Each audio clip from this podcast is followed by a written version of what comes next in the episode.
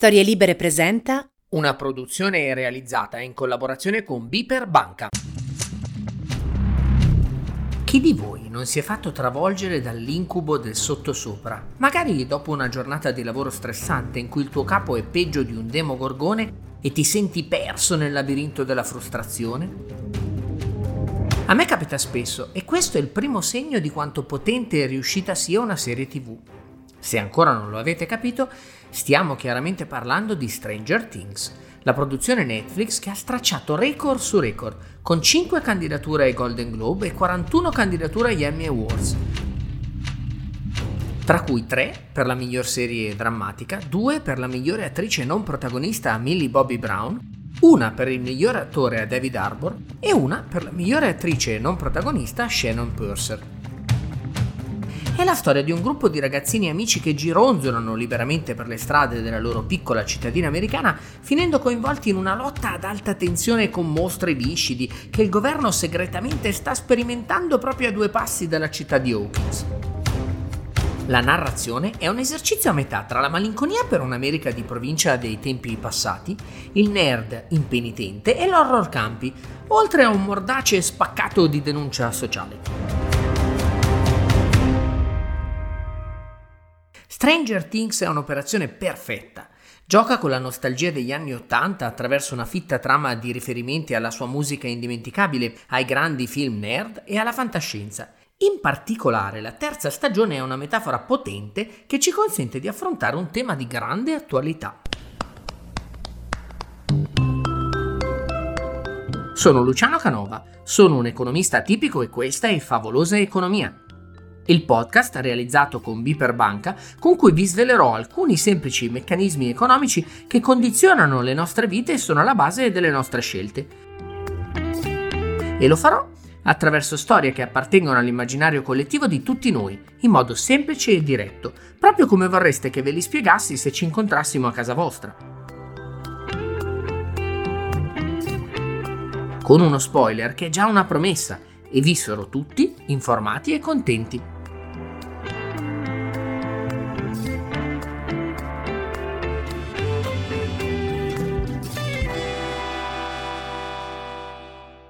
Quando pensiamo agli anni 80 pensiamo a Jazzercise, David Bowie e alle prime console Atari, certo, ma pensiamo anche all'ascesa del consumismo rabbioso che definisce la cultura americana di oggi. Le grandi corporations, la TV via cavo, il centro commerciale, il simbolo definitivo della posizione centrale del capitalismo nella vita americana. Le radici del nostro attuale capitalismo in fase avanzata. Ed è questo il vero tema centrale della stagione 3 della serie TV. Proprio come Stranger Things attinge alle sfumature degli anni 80 che più ci piacciono, come la musica synth e i grandi scrunchies, essa racconta anche l'inizio dello strapotere delle mega aziende e dei grandi marchi, con la presenza debordante di Coca-Cola e The Gap, questa stagione di Stranger Things parla della minaccia esistenziale del capitalismo e non è mai stata dunque così rilevante perché è una riflessione lucida sulla filosofia che fonda le nostre esistenze. Il mostro del capitalismo incombe durante tutta la serie, anche se i mostri fisici che gocciolano melma in tutta la città catturano più facilmente la nostra attenzione. Tuttavia l'intera narrazione è letteralmente incentrata sul nuovo centro commerciale Starcourt. Il centro commerciale è divertente, attrattivo e le Max legano durante il tipico shopping trip degli anni Ottanta con tanto di servizio fotografico. Ma sta mandando fuori giri i negozi in tutta la città e i cittadini stanno perdendo il lavoro. Proprio di disoccupazione tecnologica e della minaccia dell'automazione parleremo molto tra poco. Il mall, inoltre, è stato in gran parte costruito per coprire il laboratorio segreto russo che sta aiutando il Mind Flyer a rientrare in città. La protesta contro di essa e il sindaco corrotto che lo difende in nome del buon capitalismo americano dei tempi d'oro è un altro simbolo negativo, quindi è chiaro che Starcourt non simboleggi nulla di buono. In effetti il centro commerciale è il big bad della stagione, quasi quanto il Mind Flyer. E questo non è un caso affatto. Il Mind Flyer è letteralmente radicato all'interno del centro commerciale e il parallelismo si sviluppa lungo tutta la stagione. Il centro commerciale sta distruggendo la ristretta comunità della città, mettendo fuori gioco negozi, distruggendo la sua strada principale e il centro della cittadina con le sue relazioni e i suoi rapporti sociali. Allo stesso modo, il Mind Flyer si impossessa delle menti di vari membri della comunità e li costringe a ferire anche coloro che amano.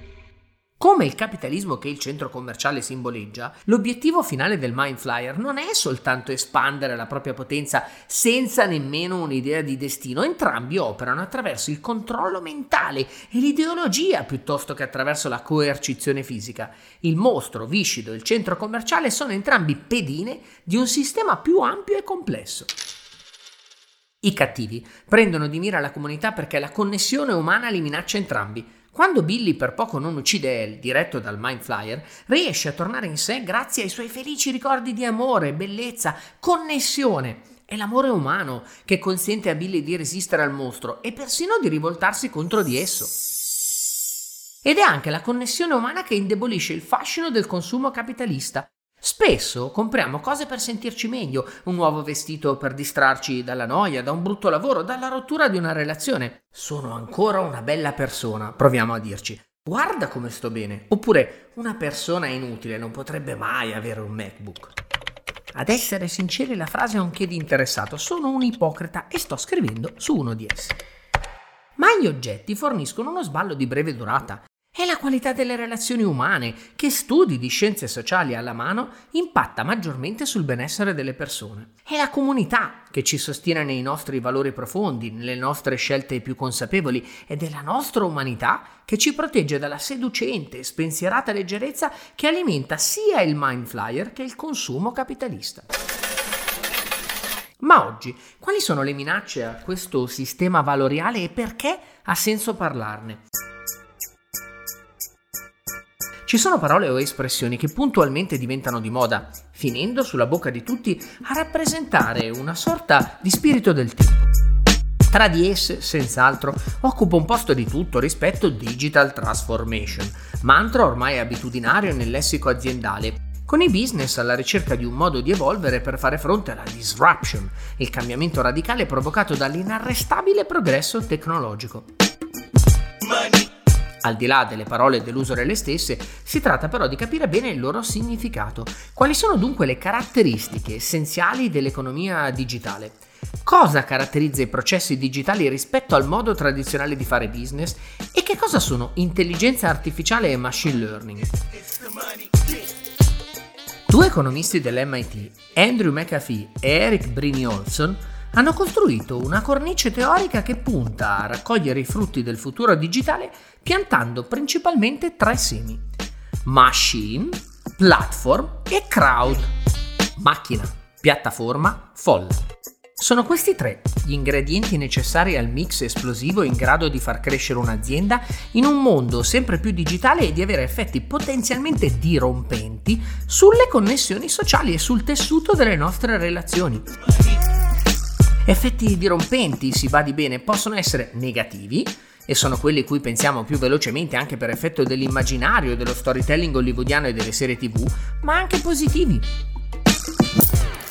È importante avviare una riflessione e intanto cominciamo col descrivere questi elementi brevemente uno per uno. La macchina. Senza evocare termini che ci proiettino nel mondo fantascientifico di Asimov, la macchina si fonda su due elementi essenziali della civiltà digitale, dati e algoritmi. Da un lato la datizzazione consiste nella trasformazione sempre più capillare di azioni, decisioni, movimenti in data point quantificabili. Ogni oggetto pulsa letteralmente di sensori che trasmettono e trasformano in dato un immenso patrimonio informativo fino ad oggi inutilizzato. E tutto ciò che diventa dato viene a sua volta utilizzato per alimentare le macchine, che imparano a risolvere problemi e a pensare autonomamente, con tutta la cautela del caso nell'associare il verbo pensare a un robot. È qui in nuce il grande dibattito che concerne l'automazione e l'intelligenza artificiale. Le macchine sono sempre più in grado di svolgere compiti prima appannaggio dei soli esseri umani, e la potenza di calcolo dei computer è sempre più in grado di sostenere questa immensa elaborazione in grado di scomporre ogni decisione del consumatore o ogni movimento di una macchina in sequenze replicabili di istruzioni, gli algoritmi. Questo è il mondo in cui siamo immersi e in sé il futuro è da guardarsi con il segno più La macchina è uno strumento progettato per migliorare il contesto in cui lavoriamo e prendiamo decisioni. Piattaforma. Il secondo elemento chiave di un'economia digitale è la piattaforma. In questo caso non c'è niente di più semplice che utilizzare esempi arcinoti. La società più grande al mondo che offre servizi di trasporto non possiede una macchina. Uber. La società al mondo che offre più servizi di alloggio non possiede una casa. Airbnb. La società al mondo che diffonde più contenuti online non ne produce uno. Facebook, Instagram, WhatsApp. La piattaforma è uno spazio digitale, appunto un'infrastruttura che garantisce la tanto agognata scalabilità del business. In un'economia di servizi sempre più dematerializzata, rappresenta un punto chiave della trasformazione del modo di produzione che stiamo vivendo. Crowd. L'ultimo, ma non meno importante elemento a supporto di un ecosistema digitale è la crowd, vale a dire la folla una comunità di utenti che spontaneamente si mette insieme e produce gestalticamente un risultato complessivo superiore alla somma delle singole parti. Il crowdfunding funziona proprio così, strumento complementare alle modalità tradizionali di raccolta di credito e fondi, con un moto di aggregazione dal basso in cui i singoli elementi di una folla, appunto, decidono liberamente di donare piccole quantità di denaro per raggiungere la somma necessaria alla realizzazione di un progetto, che si tratti di un film come di un prodotto da immettere sul mercato. La folla sfrutta banalmente i meccanismi di diffusione dell'economia di rete è il motivo per cui Facebook diventa un social network dominante. Se tutti i miei amici usano Facebook, gioco forza è più probabile che lo utilizzi anche io per poter accedere alla medesima comunità. Nel momento tuttavia in cui faccio questa scelta, rendo marginalmente meno probabile che possa costituirsi altrove un credibile competitor. In che modo machine, platform, crowd cambiano e stanno cambiando l'economia digitale? Fondamentalmente perché, come nel binomio fantastico di Rodari, questi tre pilastri portano con sé un contraltare altrettanto importante. Per quanto concerne le macchine, per esempio, il dibattito terrorizzato dai rischi dell'automazione e della disoccupazione tecnologica ci impedisce a volte di pensare al lato positivo parimenti centrale, come evidenziare la peculiarità e l'unicità delle attività umane nella generazione di valore. La piattaforma, d'altro canto, trova il suo contraltare nei prodotti e servizi che, non dimentichiamolo, sono ancora elemento portante di un sistema economico in salute capace di generare valore aggiunto. La folla, infine, porta con sé il pensiero immediato all'expertise, al know-how, le competenze che si distinguono e creano un'identità specifica. La sfida nel futuro che è già presente consiste proprio nel bilanciare virtuosamente i tre pilastri dell'economia digitale con questi contrappesi. Stranger Things è la descrizione del momento in cui la nostra presunta innocenza di consumatori è stata messa alla prova dal progresso. Quello che viviamo oggi è solo un cambiamento di scala, ma le dinamiche attorno a cui cresce Star Court sono quelle che appunto spiazzano le relazioni sociali e ci interrogano sul senso di comunità. Stranger Things è narrazione potente anche perché non c'è nulla di netto o binario.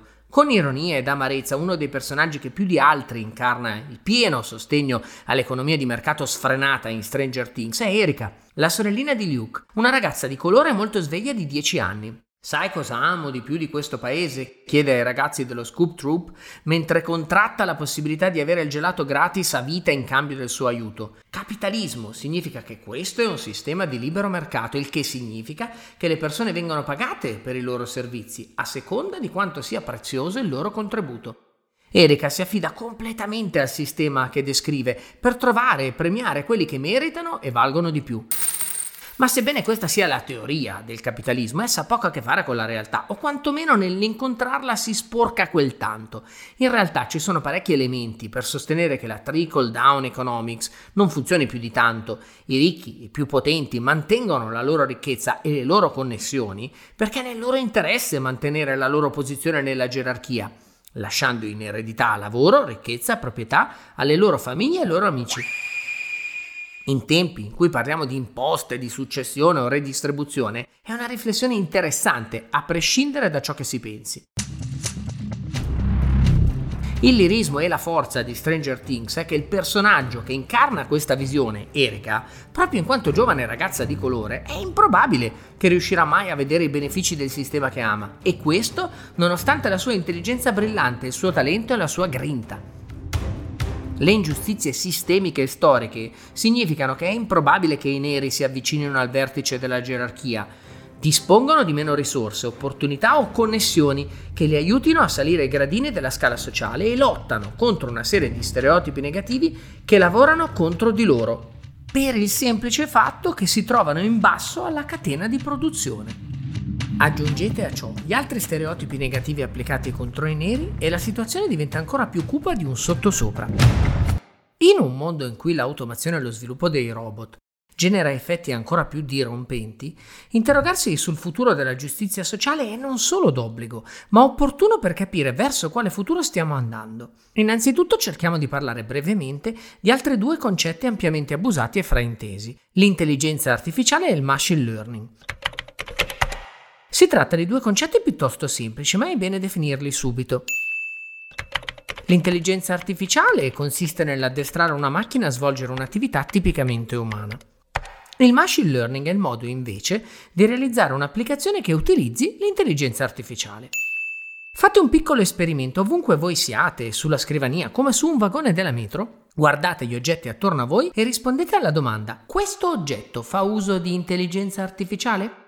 Vi accorgerete piuttosto semplicemente che se è difficile definire esattamente che cosa sia l'intelligenza artificiale, è piuttosto semplice invece realizzare quello che non è. E già è un bel punto di partenza. Per quanto concerne inoltre il machine learning, proviamo a fare un esempio terra-terra. Avete un animale domestico? Pensate a un gatto come il mio piccolo Galileo, che ha l'istinto innato di uscire dal portone di casa e un umano che vorrebbe ardentemente abituarlo a indossare il collare. L'impresa richiederà tempo e pazienza, di modo che il gatto accetti di farsi mettere il collare per poi procedere senza, a scendere le scale con fiducia, a fermarsi prima di ogni rampa, a riconoscere luoghi sicuri per poi tornare indietro e rientrare in casa. Questa semplice attività può essere scomposta in una serie di istruzioni appunto che il gatto sperimenta giorno dopo giorno, commettendo errori e imparando a non ripeterli.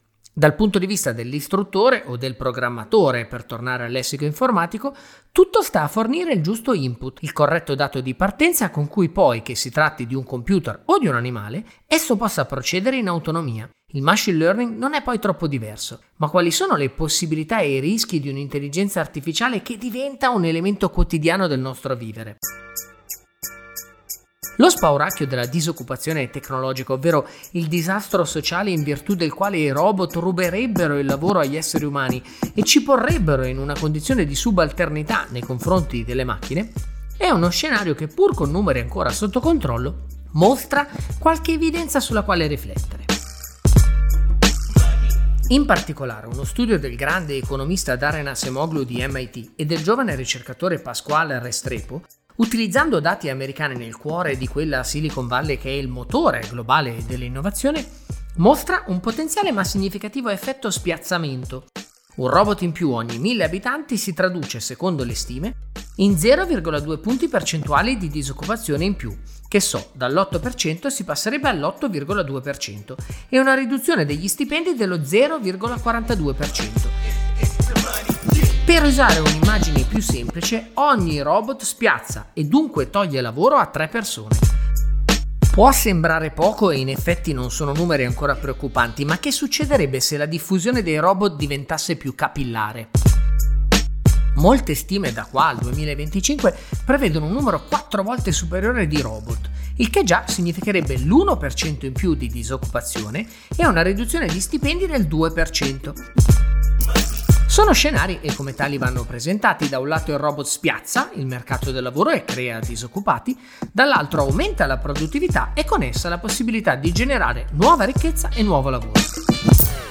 Non c'è nulla di bianco-nero. L'evidenza del passato mostra come gli uomini siano sempre stati in grado di reagire di fronte alle grandi innovazioni, rivoluzione industriale, elettrica informatica di prima generazione, generando sempre più lavori di quelli che vengono distrutti. Questo non può però essere un mantra polliannesco, perché la speranza che non accada un evento non è sufficiente a far sì che poi non si verifichi per davvero. È bene anche spendere qualche parola sull'intelligenza artificiale. Tornando all'esperimento di inizio paragrafo, è piuttosto semplice riconoscere qualcosa di artificiale, mentre è più difficile intendersi su che cosa sia intelligente, anche e soprattutto quando si tratta dell'azione di un essere umano. L'AI è tema di una complessità vastissima che è bene non accogliere con lo sguardo di Black Mirror o del Mind Flyer, ma neppure con l'entusiasmo di chi fideisticamente vede nell'innovazione tecnologica necessariamente un cielo senza nuvole. C'è un libro poderoso, anche se non recentissimo, è del 2014, scritto da un filosofo di Oxford, Nick Bostrom. È un bel saggio di 500 pagine dedicato appunto al titolo del libro, Superintelligenza. Il tema dell'intelligenza artificiale e del possibile sviluppo di una superintelligenza ha delle implicazioni che potenzialmente sono davvero dirompenti e sicuramente uniche nella storia dell'umanità. E il modo migliore di accogliere l'intelligenza artificiale nella vita di tutti i giorni è quello di segnare dei paletti con cui definire un territorio di massima sicurezza e una mappa che contenga gli elementi essenziali. In particolare quattro spunti possono stimolare la nostra riflessione. Primo, innanzitutto una superintelligenza non è necessariamente come ce la possiamo immaginare cinematograficamente, anche se film come Trascendence o 2001 Odissea nello spazio sono molto meno fantascientifici di quanto si possa pensare. Cioè non è che un'esplosione di intelligenza per forza debba tradursi in un HAL 9000 computer senziente che prende il potere sviluppando un singleton, che avrà ragione della specie umana. Ci torniamo più in basso, per ora spaventatevi. L'esplosione di intelligenza può avvenire anche come effetto della connessione totale tra menti o per via biologica. A molti sembrerà banale, ma la questione merita un piccolo approfondimento. La superintelligenza può nascere in virtù, per esempio, di sempre maggiori persone connesse alla rete, attraverso oggetti smart e device perennemente collegati tra loro, in una specie di avatar in cui il tutto diventa più della somma delle sue parti. La massa di dati che andiamo accumulando e producendo costituisce di per sé un possibile antipasto di una forma di intelligenza collettiva dalle potenzialità ancora sconosciute. Per via biologica poi la creazione di un'intelligenza artificiale può avvenire attraverso il potenziamento e la selezione anche genetica di tratti migliorativi delle abilità cognitive di modo tale che un domani sempre più persone con un QI alto possano popolare il pianeta Terra. Non è cosa di poco conto, la singolarità si può raggiungere in parecchi modi diversi. Secondo, pensare all'intelligenza artificiale significa abbandonare ancora più radicalmente un modo di pensare lineare e soprattutto l'antropomorfizzazione spinta di una superintelligenza. Questo banalmente si traduce in un'immagine molto efficace citata da Bostrom, c'è molta meno distanza tra lo scemo del villaggio ed Albert Einstein che tra un cervello umano e quello di un topo. Il tutto per dire che lo sviluppo dell'intelligenza artificiale, soprattutto nel caso di una superintelligenza, può davvero lasciarci spiazzati se non la incorniciamo nel giusto framework teorico. Terzo, proprio per la natura dirompente di una superintelligenza, chiunque sarà in grado di svilupparla per primo potrà acquisire un vantaggio competitivo incolmabile nei confronti di chi insegue. Il che conduce ad alcune domande essenziali. Chi sarà ad acquisire questo vantaggio? Un governo democratico, una dittatura, una mega azienda con dietro i servizi segreti di uno Stato nemico? Quale sarà l'obiettivo finale di questo innovatore? Avrà cura di tutta l'umanità o solo dei propri interessi? Quanto saremo in grado di accorgerci che un singleton, ovvero un'entità in grado di prendere il potere a livello globale, sta per emergere dalla corsa allo sviluppo all'intelligenza artificiale? Quarto, per paradossale che possa sembrare, il modo migliore di guardare con speranza allo sviluppo dell'intelligenza artificiale è partire da un'opzione di default molto chiara e netta. Se non si farà nulla, l'esito per l'umanità sarà catastrofico. In mancanza delle opportune riflessioni e decisioni annesse, dunque, l'umanità è a rischio estinzione. Questa è l'assunzione e lo scenario di partenza più indicato per pensare a tutte le possibili implicazioni e correzioni di una deviazione dal sentiero ottimale. Stranger Things è uno sguardo efficace sul futuro attraverso gli occhi del passato, anche perché non emerge, come già detto, una visione così chiara. Tutto è possibile in una rete di contraddizioni e continue sovrapposizioni. La nostra società attuale, con la sua disuguaglianza, la cultura narcisistica, le high-tech corporation con il loro potere, affonda le sue radici negli anni Ottanta con i tagli fiscali della Reaganomics, l'espansione aziendale e l'ascesa della TV via cavo. Il materialismo è stato accelerato dal branding, sia attraverso campagne pubblicitarie esplicite, sia attraverso una cultura incentrata sul sé e sulla costruzione delle identità attraverso gli acquisti, il tutto alimentato da un'estetica di cool promossa attraverso sitcom e MTV, oggi parliamo della content economy e del personal brand che alimentano il fenomeno degli Instagram influencer. Mentre Stranger Things è più lodato per i suoi vestiti e il suo set, il consumismo dilagante è una parte altrettanto iconica dell'estetica degli anni Ottanta. La critica di Stranger Things a questo paradigma e ai gangli di futuro che promette è complessa. Anche se critica, come abbiamo visto, il capitalismo nello svolgersi del plot, la produzione della serie TV è completamente intrecciata con esso, compreso il product placement aggressivo che si può notare in tutti gli episodi. New Coke è l'esempio più clamoroso. Luke e i suoi commenti mentre Elle sta sanguinando sul pavimento sono un'immagine feroce. Netflix ha ribadito che questi marchi non sono pubblicità a pagamento e che invece sono tutta farina del sacco creativo dei fratelli Duffer, che fa riferimento al consumatore e alla cultura popolare degli anni Ottanta. È difficile credere però che non ci sia stato nulla di concordato. La Coca-Cola ha anche fatto un'operazione rilancio in edizione limitata di New Coke, incluso il merchandising di Stranger Things. Questa rete profondamente intricata di critiche e identificazione a un tempo è tipica del capitalismo in fase avanzata in cui tutti viviamo. È difficile isolare gli intricati interessi aziendali per determinare dove finisce lo spettacolo e inizia la realtà, o quanta enfasi porre sul commento critico della serie TV di un sistema a cui essa partecipa con tutto il cuore. È la stessa liquida incertezza in cui si sdipana il rapporto uomo-macchina. Il tardo capitalismo è nato nell'era dell'ambientazione di Stranger Things, ma ora ha raggiunto una velocità inarrestabile. Viviamo in un'epoca in cui esso è talmente connaturato alla nostra società che ci risulta difficile immaginare un altro sistema o definire il successo in termini che non siano soggetti a valori essenzialmente capitalistici. Produttività, ricchezza, condizione lavorativa, beni di lusso.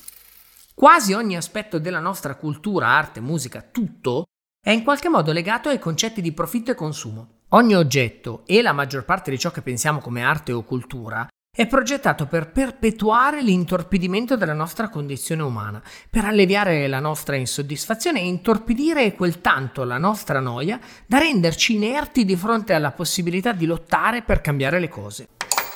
È così, anche con una serie tv di successo che contiene un messaggio emozionante e tagliente, Un'innegabile sensazione pop che domina ogni dialogo ma che viene consumata tipicamente entro due settimane dalla maggior parte del suo pubblico e altrettanto bruscamente dimenticata fino alla nuova stagione. It's consumism, baby. Il gruppo di amici di Stranger Things collaborando riesce a rinchiudere il Mind Flyer nel suo mondo e ad uccidere il suo viscido agente mostruoso. In qualche modo sappiamo dalla prima puntata che ce la faranno. Anche il centro commerciale viene distrutto, tutti vivono relativamente felici e contenti, concentrandosi sulle loro relazioni, sulla famiglia e sulle cose che contano davvero. Eppure ti rimane una sensazione come di amaro in bocca e di non risolto, proprio come quando pensiamo al rapporto oggi e da qui a pochi anni tra l'uomo e la macchina. Non è ancora chiaro, insomma, se qui nel mondo reale del 2021 saremo in grado di fare lo stesso. L'ospite di questo episodio è Luca Iaccarino, critico gastronomico e giornalista. E a lui chiediamo come la cucina e il suo racconto digital sono in grado di combinare tradizione e innovazione, la personalità di un contesto specifico contro la spersonalizzazione dello star core di Stranger Things? Ma guarda, io penso che la cucina eh, in Italia più che in qualsiasi altro paese al mondo, insomma forse con pochi altri paesi al mondo, è quello che ci definisce no? per il nostro stile di vita, per come siamo, con cosa voglia dire essere italiani. È uno dei nostri grandi pezzi di identità.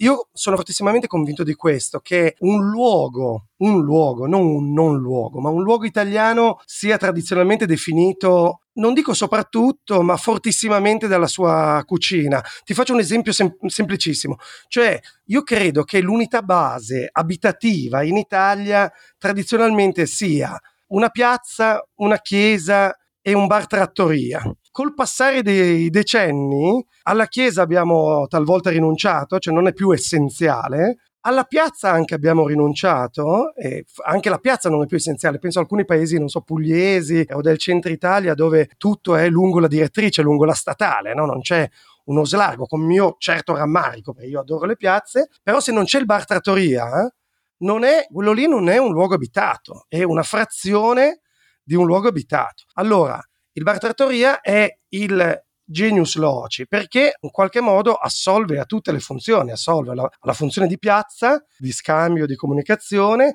a, assolve alla sua funzione primaria, quella di conforto, di ristoro e non so se assolve la funzione della chiesa, però forse anche a quella, insomma, forse un, un luogo di ristoro dà anche ristoro spirituale quando serve. Questo cambia naturalmente di posto in posto. In questo fortissimamente la cucina è luogo e non non luogo, perché ogni pezzo d'Italia è fortissimamente se stesso, no? E questo forse è ancora più vero nella cucina diciamo popolare rispetto al cosiddetto fine dining. No? Il fine dining tendeva, atteso diciamo negli anni 90 all'inizio degli anni 2000, a una certa omologazione, cioè era facile andare in un ristorante di Tokyo, uno di Singapore, uno di New York, uno di Roma e non sapere benissimo dove si fosse, perché gli stilemi, le modalità della sala, ma anche della cucina si somigliavano.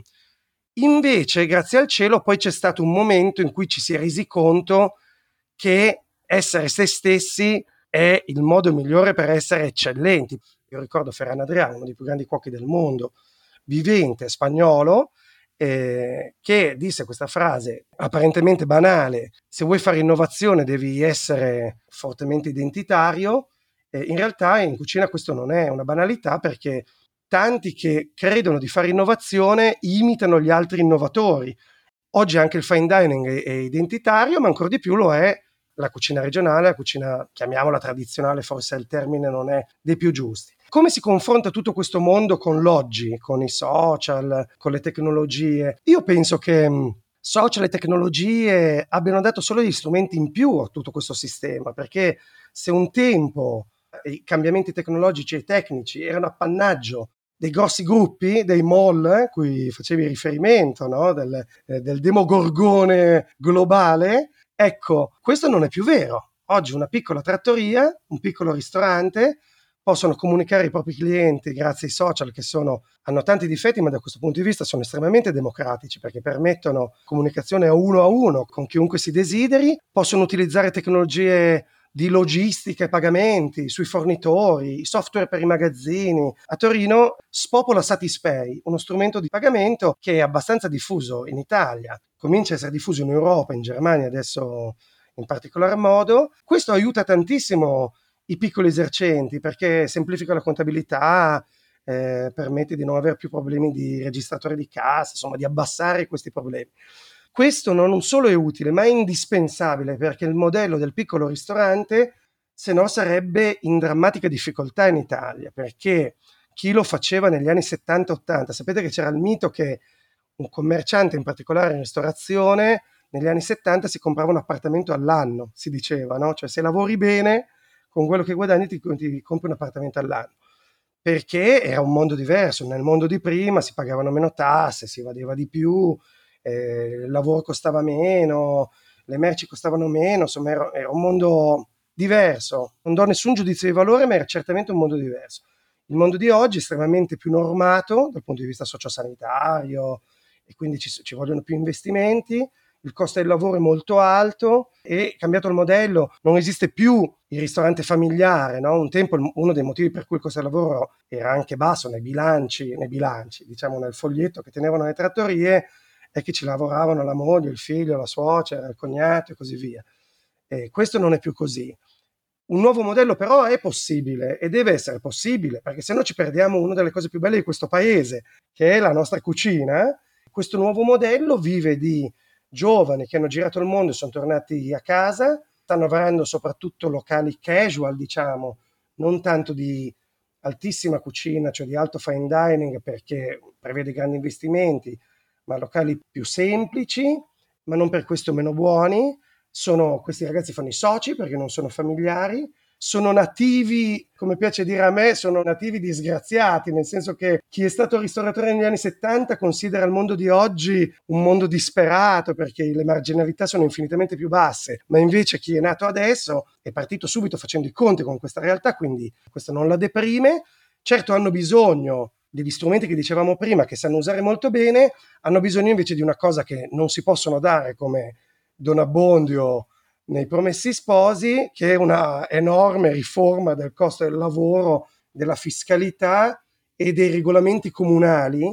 La pandemia ci ha fatto vedere una cosa, ci ha fatto vedere che dal punto di vista della sburocratizzazione si può, si può fare anche molto velocemente, cioè con un tratto di penna, poi con qualche piccolo difetto collaterale, tipo che non trovo più parcheggio sotto casa perché ho solo dei or dei bar, però insomma si possono trovare delle mediazioni l'Italia può cambiare e quindi io credo che se cambiamo il costo del lavoro, che pare una cosa difficilissima, ma mi viene da dire se non ora quando, se sburocratizziamo e se continuiamo a usare gli strumenti bellissimi che ci dà la modernità, la grande cucina italiana continuerà a vivere e noi avremo la grande fortuna di poterla continuare a mangiare. Quindi viva la cucina e viva l'Italia. Questo era Favolosa Economia, scritto da me, Luciano Canova e a cura di Alessandra Rossi. Post produzione audio e sound design Veronica Buscarini. Vi aspettiamo per la prossima avventura su beeper.it, su storielibere.fm e sulla vostra app di ascolto preferita.